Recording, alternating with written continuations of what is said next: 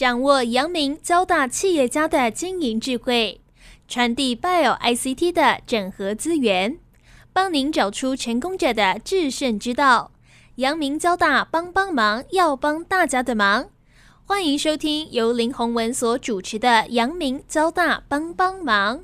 各位听众朋友，大家好，欢迎收听环宇电台阳明交大帮帮忙节目，我是主持人洪文啊。今天很高兴呢，呃，我们要来谈一个，不管是我的主持的节目，或者是我写的专栏文章里面，我都一直关注的一个产业——机械产业啊。机械产业其实是台湾应该是第三个造园产业了哈，就是半导体面板。好，之后的第三个造园产业，机械产业，尤其是智慧制造哦这样的一个趋势，台湾制造业其实很强。那相关的机械产业，我们事实上也有很多的机会。我们今天要为听众朋友介绍的是哦，从工研院哦早期的呃这样的一个计划哈，延伸出来的一家叫元件金机哦这家公司哦。那这家公司呢，二零一七年成立，他们是从工研院机器人触觉计划哈衍生出来。那他们在解决的是机械产业协同作业、智慧制造的一些趋势里面，他们所需要的产业想要转型升级，智慧制造能够赢得哦先机的一个很关键的技术或者是一个 solution。所以，我们今天邀请到的是元件金基的董事长苏瑞瑶苏董事长哦，他英文叫 Camus 哦，那他是交大控工八五级，那之后是大同工学院的硕士跟博士。那他在这个产业领域里面呢，工作二十多年了啦，哈，非常多的经验。那我想，我们今天邀请苏董事长哦来跟我们大家分享元件金基他们要解决的是什么样的一个产业界的一个困扰跟问题。那我也希望请他谈谈哦，协同作业哦到底有什么重要性？另外，当然是台湾机械产业的竞争力哦，怎么样转型升级，怎么提升哈？这个我也是邀请苏董来跟我分享。所以我们先邀请。元件金基的董事长苏瑞瑶 Camus 跟听众朋友先打一个招呼。各位听众朋友，大家好，我是元件金基苏瑞瑶 Camus，谢谢，欢迎呃苏瑞瑶哦 Camus 来上节目哦。那我是不是先请 Camus 来谈一下？就是说，知道你在工研院工作时间很长所以虽然我们是二零一七年成立，但是其实我们已经在工研院有很长的一段养成期了哈。是不是先来谈一下你怎么加入工研院，然后你做的这个触觉计划怎么延伸到元件经济的？这个是一个很长的故事哈，也很高兴今天有这个时间可以跟大家分享。我想，不管是工研院也好，很多的研究单位也好，一个技术能够从开发到落地啊，中间必然经过很多的考验跟很多的故事了哦。那回过头来讲我们的故事，我是在二零零九年加入工业技术研究院机械所。那在当时，大家回想十年前的氛围，工研院有一个跨领域前瞻计划，大概就在擘画啊，未来十年。制造业的现场会有什么需求？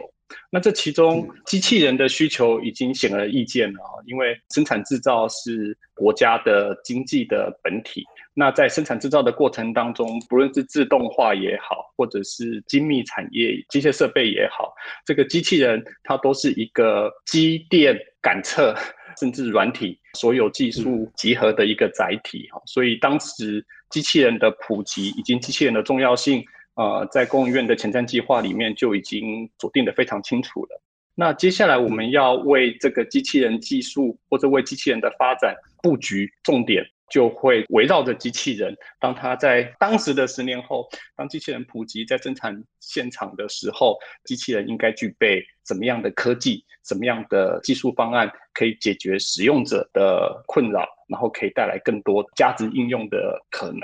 那化约来说，其实就是机器人的感官的能力，很直觉的，就是机器人的视觉。接下来，机器人可以拥有视觉之后，它势必会应用的就是机器人的触觉。所以，二零零九年的前瞻计划就开始为机器人它的视觉应用以及触觉应用。开始 kick off 了跨领域前瞻计划，大概它的背景大概是这样。呀，所以二零零九年你开始接触这个前瞻计划机器人触觉技术哈。那我看到我们的资料是二零一七年我们就成立了元件金基哦。那二零二零年我们就推动品牌叫 To Share Solutions。所以这中间又有发生哪一些重要的事项，跟我们分享一下好吗大概可以分成几个时期啦哦。我想在技术摸索的时期，呃，一开始的这十年，从二零零九年开始，一直到二零一五年左右，我们为这个技术的蓝图跟这个技术的需求，大概做了一些基础的研究跟一些突破。比较大的肯定，呃，大概是来自于二零一五年机械触觉的感测技术获得 R&D 一百全球百大科技研发奖，跟日本的早稻田大学。一起共同研究怎么在机器人的辅具上面附加可以感测到表面触觉讯号的这一个感测技术。那有了这个为契机，我们也开始研究怎么样让这个样子的技术可以变成可商品化，从包含生产到制造的这整个过程。所以接下来就有试量产的验证计划在执行。那也很开心哦，二零一七年前后，我们大概取得了重要的技术突破。所以可以确定，哎，我们应该可以把它变成一个商品带到这个世界上来。呃，接下来就启动了募资跟筹组公司的这个阶段。那其实这个阶段我也很感谢工研院，因为当时工研院非常的鼓励新创，所以他也链接了很多新创的资源，包含我们也到美国去，到加州一带去进行 pitch talk，反正就是呃跟所有的创投。的加速器中心啊，创投圈啊，这些呃 SBT Angels 跟大家进行拜访，然后谈一下机器人触觉可以如何呃为这个产业带来改变哈。那也开始完整的大概去建构这整个募资的架构。那也很幸运，在二零一七年的时候募集资金，然后开始正式成立元件金基。那也在那一年发表了可以商品化的 T Skin。呃，我们称之为 T-skin，其实就是机器人的安全皮肤。那能够在机器人的表面拥有一个触觉的安全皮肤，它就可以提供机器人最本质的 碰触感测的这个能力。大家可以想象一下，我们的身体最大的一个感测器官其实就是皮肤。这个皮肤可以让我们即使闭着眼睛，只要有人碰触，哈，轻拍肩膀或者是碰触到身体的背面任何一个地方，你有碰触到，你当下就可以反应，哎，有人碰到我了。把这样的功能赋予到机器的身上，那这个机器人就正式从运动的载具变成一个可以互动的载具。我觉得这个是可以为工业型机械手背立刻赋予新功能的一个产品。那二零一七年成立公司之后，那接下来就是展开商业模式的运作跟产品开发的过程，一直到二零二零年，我们推出了 To Share Solutions 这个品牌。啊，正式将触觉解决方案介绍给世界。哇，所以从二零零九年这个工研院的计划到现在，哎，其实又十一年过去了哈。整个一个计划呢，从最初参与投入哦，到开发，到现在能够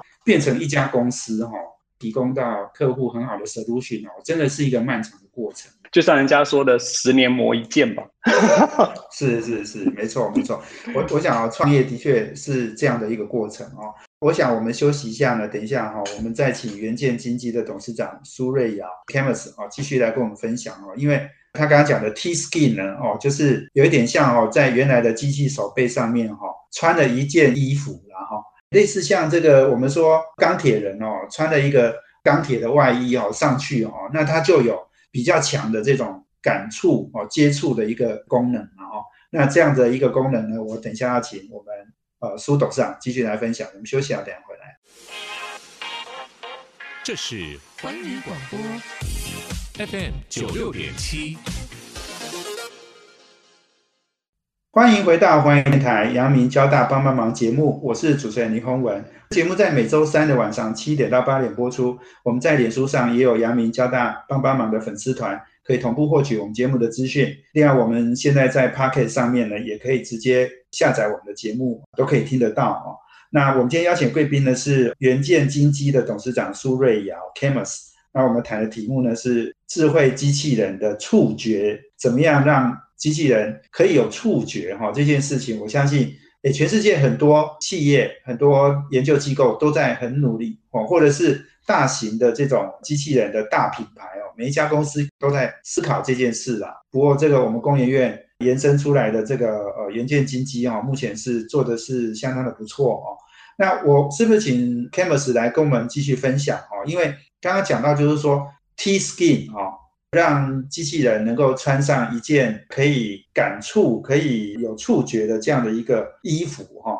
那这个是怎么做的？为什么要穿上一件这样的衣服？这个是目的是什么？你讲到好像有协同作业这样子的一个很重要的趋势嘛，哈，可以跟我分享一下好吗？前面提到这个，我们希望让机器人能够拥有触觉，哈，然后。这应该是机器人的一个 mega trend，就是大趋势。不过，当我们提到二零一七年之后，该怎么让这个触觉技术可以落地变成一个商品，这就得要跟这个时代背景或者跟这个制造业的潮流趋势也有很密切的关系哈。我想大家都有提到一个名词，叫做人机协作的时代，就是协同作业的时代。对比一下哈，应该是这样可以理解。在过去，我们的生产制造大概就分无人自动化以及依赖人工的这种手工组装。好，大概我们的制造业的样态大概就是这样。所以一提到机器人，呃，过去能够马上想到就是，那就是无人工厂。哦，我就是把机器人把它隔离开来，完全让机器人去做全自动化的事情就好了。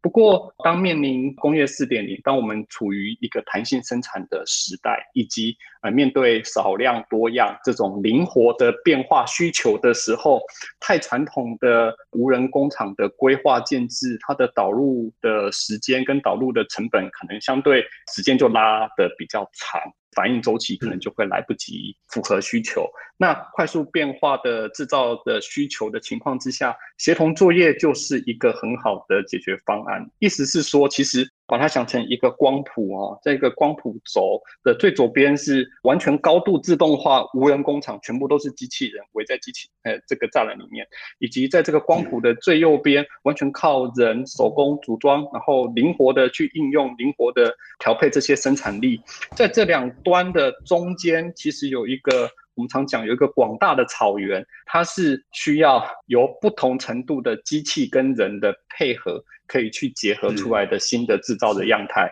就简称为人机协作，或者正式的用语应该说这是一个协同作业的制造现场。哈，协同作业里面有两个角色，一个是机器能够扮演的角色，一个是人可以扮演的角色。我们都可以在电影里面 很直觉的想到。比如说，这个我的旁边像《星际大战》，我旁边会有机器人当人的帮手，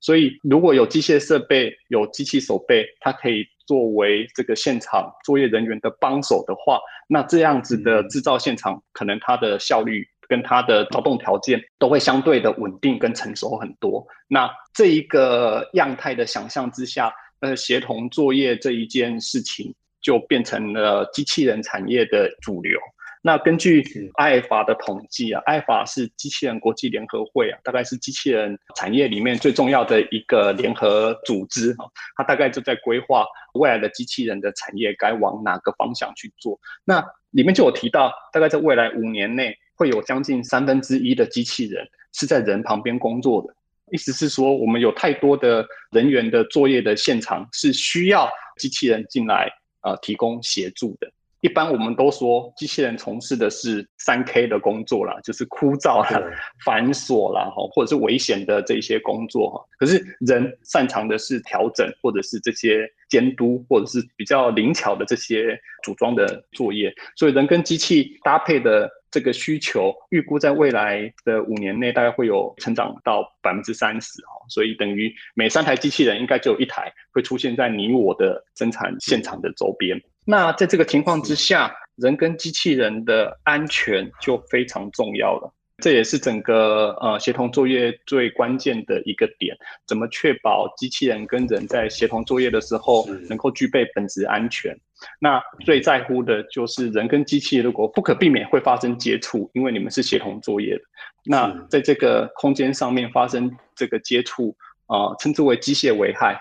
当你发生机械危害的时候，该怎么去让机器知道不要伤害到人？那我们的触觉技术在这个地方就有一个很好的贡献的点。我们可以让这个机器的表面像我们的皮肤一样，去随时侦测，呃，在动作的过程当中，或者是在互动的过程当中，是不是有撞击碰触的发生？这也是 T Skin 这一个机甲或者这一个盔甲，它可以加装在。工业型所背的表面了哈，让这个原本冰冷的铁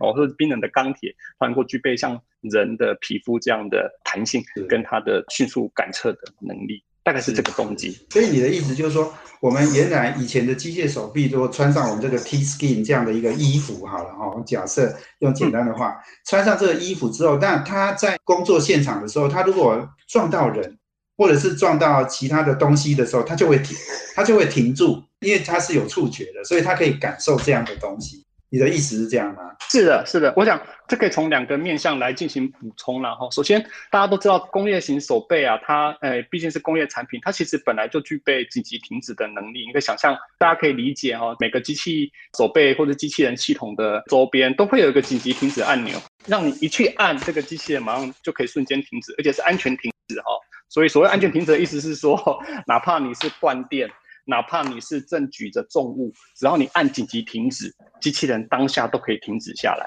不再对你造成伤害。所以，机器人的安全停止装置或者安全停止系统是本来就存在的。那我们就把这一个按钮延伸到整个机器人的表面，以皮肤的形式来去放大它的风险系数。所以在机器人自由运动的过程当中，不管是哪一个姿态、哪一个角度，你只要有碰触。它就会马上停下来，而且是安全，不会对人造成伤害。所以这个我们苏董哈，Canvas 有传了一个简报给我哈，就是说过去我们好像诶机器人的运作哈是要围一个栅栏把它围起来的哈，诶可是好像有了我们这样子的，你刚刚讲的我们的协同作业的这样的一个 solution 之后哈，诶我们人跟机器人，你刚刚讲的，我们的旁边就可以摆一个机器人。然后就不需要好像把人跟机器人，因为我们常常觉得说机器人有一点危险啊，会撞到人嘛。哎，可是你装了这个就不用，你的意思是这样？是的，我想可以让机器安全的到人旁边来协助人员进行工作。我觉得这个会赋予这个场地的空间很大的配置上的灵活，还有自动化的任务上面分配的灵活。我觉得这都是协同作业时代大家可以期待的事。您在讲这件事情，我就想到，事实上我们。的确，我我在采访以前在采访制造业，他们就常常在讲，就是说哈，要用全自动化的设备哈，其实是很困难哦，因为事实上有很多很细致的工作还是要人去做的哦。那这个全自动的生产线哈，大概几乎很少见哈，除非是像比如说我们台湾如果有的话是半导体哈，那个比较多机器设备在运作，那人只是在那里监控，但是它还是要有一些人在。哦，它不太可能完全自动化，完全自动化的生产线现在还是很少哦，大部分都是机器逐步取代人的工作哦，所以其实 Canvas 在讲这件事情，我就觉得说，哎，的确，你刚刚把那个频谱哈，从左边到右边哈，其实大部分都在中间呐哈，不太会是完全自动化或完全人工化这样。今天我们呃采访的贵宾呢是元件经济的董事长苏瑞阳。那我们谈的题目呢是呃人机协同作业哦这样的一个智慧制造的一个转变哦，面对什么样的问题，那需要什么样的 solution？那我想那 Canvas 给我们很好的一个解决方案嘛哈，所以我们休息一下呢，等下再回来，我们要继续请元建经济的董事长苏瑞瑶跟我们分享。我们休息一下，等下。这是环宇广播 FM 九六点七。欢迎回到华语电台阳明交大帮帮忙节目，我是主持人林宏文。我们今天邀请贵宾是元件经济的董事长苏瑞瑶 （Camus）。那我们今天谈的题目呢是呃这个人机协同作业哈这样的一个智慧制造的一个转变哦。那我们需要有什么样的解决方案哦？那元件经济就是在解决这件事了哦。那刚刚呃这个 Canvas 你讲到就是说哈。整个全世界的呃这种协同作业的这样的一个趋势，其实是很明确的哦。三分之一的机器人，诶，三个机器人里面有一个就是要跟人一起工作的。那这样子的一个趋势，看起来如果是它是一个重大的趋势，那显然大家就应该在这个方向努力去发展了哈。那是不是在法规、技术啊、国际标准也是往这个方向在走呢？哎，对，没有错。我想我们可以从几个面向来观察这个大的趋势啊。我想，首先最重要的应该是国际标准，ISO 的标准。那 ISO 的前一个版本的机器人相关标准是二零一一年的时候发布的。大家如果是机器人同业的话，应该会理解啊。它这里面有最重要的 ISO 一零二一八系列的标准。那这些标准在二零一一年颁布的时候，还是以隔离自动化的观念，把人跟机器如何做隔离去做标准的文本。但是在二零一六年，呃，提出了协同作业的标准指南，以及今年二零二一年会投票新通过的 ISO 一零二一八的二一年的版本哈，这个新的版本里面已经正式或者说大部分都是把协同作业相关的安全需求纳到机器人标准里面去了，所以显然意见。不仅产业调查已经预测出未来大概三台机器人有一台就会在人旁边工作，那国际标准这边也做了相对应的制定，包含刚刚所提到的，如果人跟机器会在同一个空间里面共存的话，发生了碰撞，该怎么样确定这个碰撞是不会让人受伤的？这个就在 ISO 里面有很明确的规范了。大家可以理解一下，大家对于机器人想象中的恐怖或者是它的危险。那其实可以对比成汽车在路上撞到人的这个危险。啊，我们都知道汽车，呃，它的运动、它的质量撞到人是会有是会有危险的，所以我们在标准或在法规里面有一整套完整的配置去规范，当汽车在高速公路上面的时候可以全速进到市区的时候可以降速。也跟人越密集的社区或者是国小，你必须要用更慢的速度去保障撞到人的时候的这个伤害是在可控的风险里面。那相同的概念也应用到机器人的应用现场。所以如果这个周围是没有人，机器人当然可以全自动化、全速运转，这是没有问题的。但处于协同作业的模式的时候，今天如果有人靠近机器人，或者是有人要在机器旁边叫机械手背过来帮忙他。搬东西，或者过来帮忙他去做锁付、检测、照相，或者是做其他的记录等等。你把机器人叫过来的时候，机器人应该就像汽车进入到市区这样哈，它就降速。它不一定看到人就停，但是它一定会是降速的，要保持一个安全速线。确保如果在这个安全速度的情况之下，人还是发生意外撞到机械手背了，或者是有不当的碰触，哎，这个手背对你所造成的力量冲击不要受伤。那在 ISO 的规范里面，其实规范的很清楚了，这个不要受伤的力量是疼痛的等级。顶多要很痛，但是不可以淤青。有规范到这样？有有有有有，他把人体像十八铜人这样，就是像我们的经脉图这样，他会人体分成了二十一个部位，每个部位可以承受多少的力量撞击，这是有明文规范的。这个在 ISO 的标准里面都有，所以大概分两种了。人发生机械危害就分撞跟夹。你的环境没有夹击的风险，那你只要考虑撞击的风险就好。那撞跟夹是一连串的，你先撞了之后，如果你被夹住，那就就是又撞又夹，对不对？所以 呃，在在这个机械危害里面，呃，对于人的每个部位，哪个部位会发生撞击，哪个部位会发生夹击，人人能够承受的力量都有明确的规范的。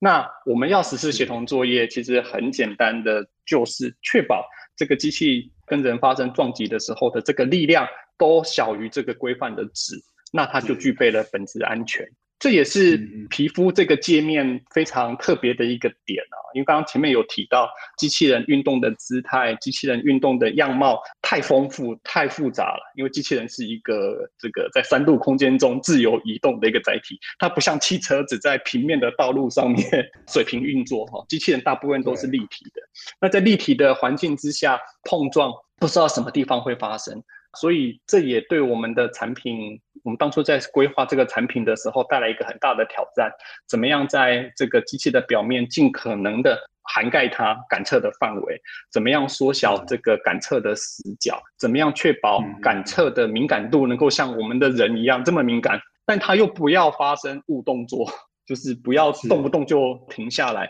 这样这样也会对于生产制造带来困扰。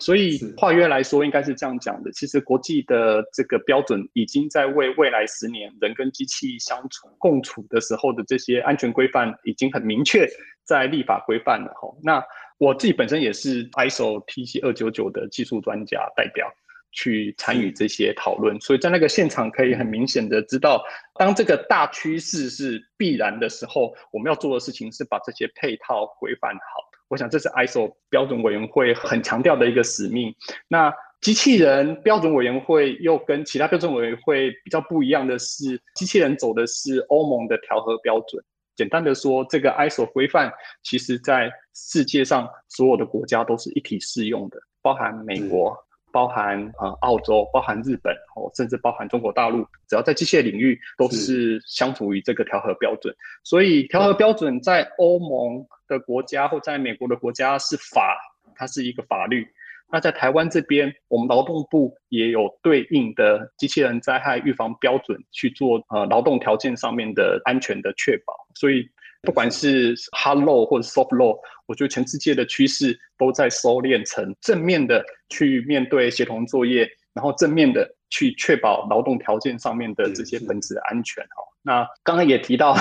呃，我们从二零一七年创业之后，其实触觉应用有好多个面向，但最后第一个可以跟这个呃机器人原厂马上可以结合的立即产品，就会是面对协同作业的时候，在在机器人的表面赋予它本质安全的这个安全皮肤 T skin。所以刚刚讲到，呃，这个不管是技术法规、国际标准，都往这个方向发展哦。那事实上，我我也看到，我们呃这个元件经济，事实上我们也有在台湾有一个很重要的一个成功案例，对不对？就是跟佳士达还有这个欧洲的 ABB 哦，有一个生产线，就是这种人机协同作业的一个案例，你可以跟我分享一下。对，对是这个劳动部在二零一八年修正的这个机器人灾害预防标准之后，鼓励业者实施协同作业的哈。当然，你要完成，其实只需要完成劳动部的七个章节的安全评估报告书，就可以解放栅栏实施协同作业。那大家有兴趣的话，可以上这个 YouTube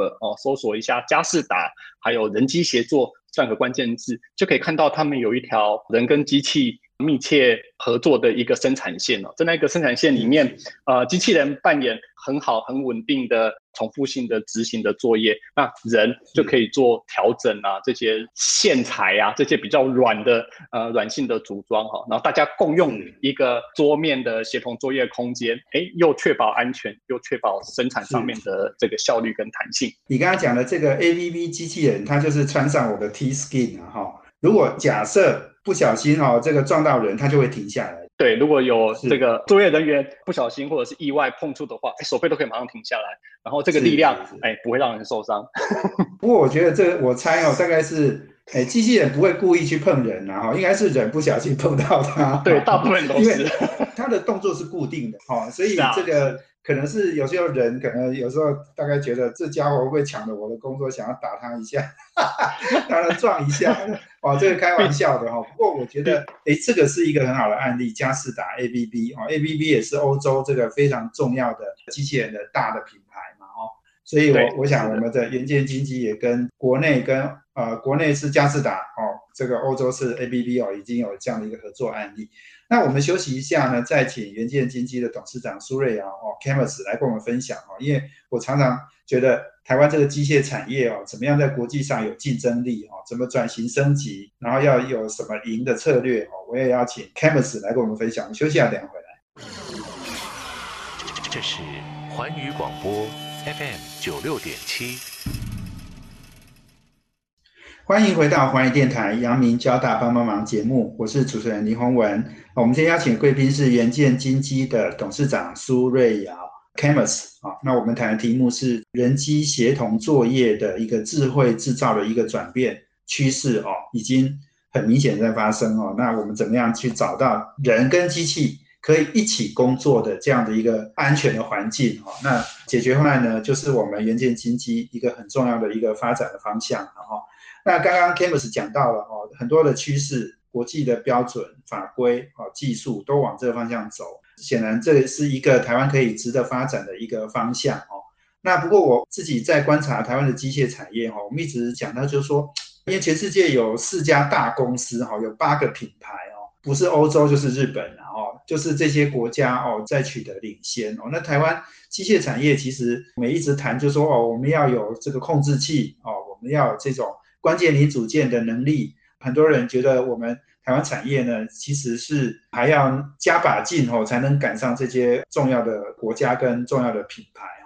我想请 Campus 来分享一下，你觉得然后？你在这个机械产业这么多年了，你能不能跟我们分享一下你对台湾产业哦赢的策略哦？你有没有什么思考，或者是你可以提出什么样的观点来跟大家分享呢？哦，不敢当。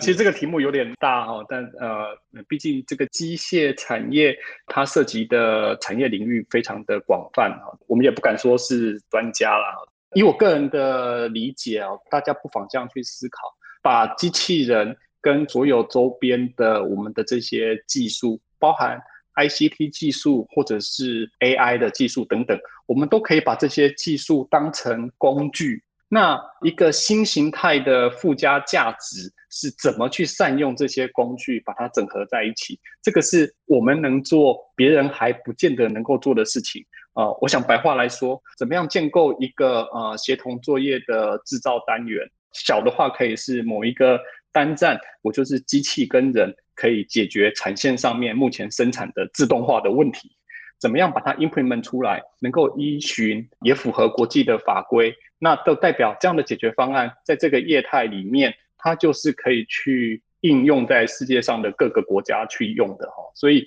呃，怎么样把协同作业当成一个情境？怎么样把我们周围的这些设备，不管是日系的机器人、欧系的机器人，或者是其他啊我们本土的机器人，这些是机器人工具，那配合台湾强项的 ICT 技术，把它整合成一个单元，让这个单元它能够因应。人能够适合协同作业的生产的需求，它灵活，然后它可以很快的进入到产线，可以很快的又配置在其他的地方，把这样的一个情境的应用做整合跟发挥，我觉得这是一个很好的机会点。因为举例来说好了，跟日本的业界讨论的时候，其实日本的生产现场反而比较没有协同作业的这个背景，他们太讲究。无人自动化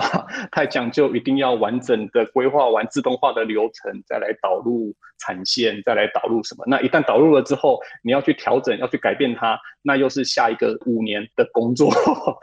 他们比较擅长做无人产线的规划，所以不知道在协同作业上面该怎么去切入，跟该怎么样去发挥。那对照欧洲，欧洲的生产现场，他们又太看重人了，所以并没有办法把机器。有效率的跟人一起合作，哈，把这个生产的呃效率面，不管是场地的效益，或者是生产流程的效益化，把它做出来。简单的说，欧洲的工厂太少，那日本的工厂里面又几乎都没有人，所以当我们面对到这个协同作业。呃，或者是我们讲亚洲工厂的这个情境里面，其实台湾的厂商或台湾的业者应该有个很好的讲练兵的场所啦，或者是我们自己就掌握这个天时地利跟人员哈，可以在各自的生产现场可以实施局部的导入机器人，局部的让这个机器人跟人是共存的，由这个地方开始摸索起啊，就就像刚刚前面所提到的嘉士达的产线，或者是其他。其实国内已经陆陆续续有其他的生产现场，也都需要机器人执行生产跟这个辅助的动作，然后在那个现场又无可避免的会有人员的存在，不管是人员的进出、人员的调整，或者是人员直接就跟机械设备进行互动，这些都是生产现场就没有办法回避掉的的一个现实哈。那在这个现实的环境之下，系统整合能够找到协同作业的应用。典范，我觉得这个还蛮有机会的，我们也是还蛮有机会的，因为大家也要能够想象，其实不管从 ISO 的标准也好，或者是 IFR 的产业趋势也好，约定成熟是一个。共识的基本的来源，简单的说，呃，越早把这个 concept implement 出来的人拥有话语权。那啊，以我过去的观察，呃，日本跟欧洲其实他们在协同作业应用上面的话语权其实是有缺陷的啊，他们背景上面是有一些缺陷，所以其实这是我们一个很好的切入点。如果我们在协同作业上面能够做出越多的示范，或者是越多的实际的应用或尝试，一方面。我们的劳动部是很鼓励大家做这件事情的，我们的法规配合的非常的全面，非常的完整。另一方面，在技术上面，不管选用机器人或是选用其他安全设备，我们都具备能够降低风险的能力。然后在第三，我们拥有很好的系统整合的业者，在台湾啊，哈，其实大家不妨可以搜索这个台湾智慧自动化与机器人协会，在这个协会的平台之下，啊，也包含产学联盟，包含。自动化系统的整合联盟，还有服务型机器人联盟。就这三个联盟里面都有很好的厂商可以协助，很快的在现场实施刚讲的协同作业的局部自动化、半自动化，或者就是弹性自动化。哦，我觉得。有越多的这样的，不管在技术上面可以实现，在法规上面，我们也有一个依循的这个依据，整合起来，那就会是世界看见台湾逐渐建立典范的开始。谢谢 Camus，其实你讲的非常的，哎，我觉得是很完整哦，而且是一个很明确清楚的方向哦。一直觉得就是说，这个有很多的产业哦，台湾不好发展，为什么不好发展？因为它的下游应用、下游的出海口不在台湾。台湾这个我们就要想，比如说手机好了，手机台湾就两千三百万人，每人买一支就是那么多哈。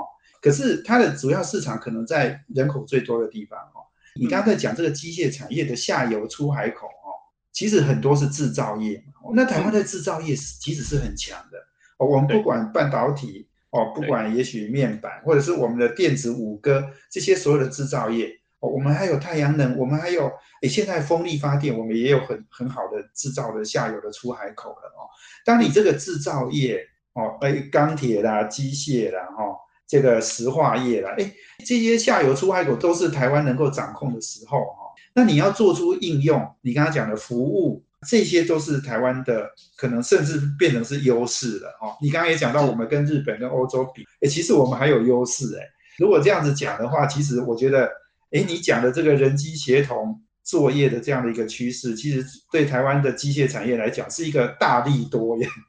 对啊，这 样我这样解读对不对？而且呃，可以观察到，其实很明显，这个国际舞台上面，它还蛮欢迎我们去扮演那个主角的那个角色。我总觉得那个舞台已经搭好了，就等我们走上去。是是是是呀，对，没有错哈。所以，哎，其实如果我们以前的观念是说，我们要攻这个控制器哈，这种最主要的核心的，可是老实讲，这个哈其实是困难度很高了哈。也许。刚刚讲的哈，如果新的趋势、新的趋势出现的时候哦，反而是我们这种比较后进国家发展的一个机会哦。那我觉得，哎，今天呃很高兴呢，我们访问的元建金基董事长苏瑞瑶 Camus 哈，你给我们很好的一个观点哦，就是台湾不见得呢，呃，要在主流的非常关键的核心技术去跟人家拼哦。那我们如果能够找到一些新的产业的趋势哦，我们在新的产业趋势里面占到一个很重要的哦，刚刚讲的人机协同作业这样的一个智慧制造的一个趋势里面，我们如果能够找到，我们能够提供更好的应用服务，更好的技术的解方哈，那我相信我们是有机会的哦。所以真的今天非常谢谢我们联建经济的董事长苏瑞瑶。接受我们访问，谢谢。OK，谢谢，谢谢，谢谢大家。是，也祝你哈，这个元件金机可以很成功了哈。那早一点能够诶呃成功，然后挂牌上市哈。这个是是是，好啊，阳明交大帮帮忙，要帮大家的忙，我们下周见，谢谢，拜拜。环宇广播 FM 九六点七。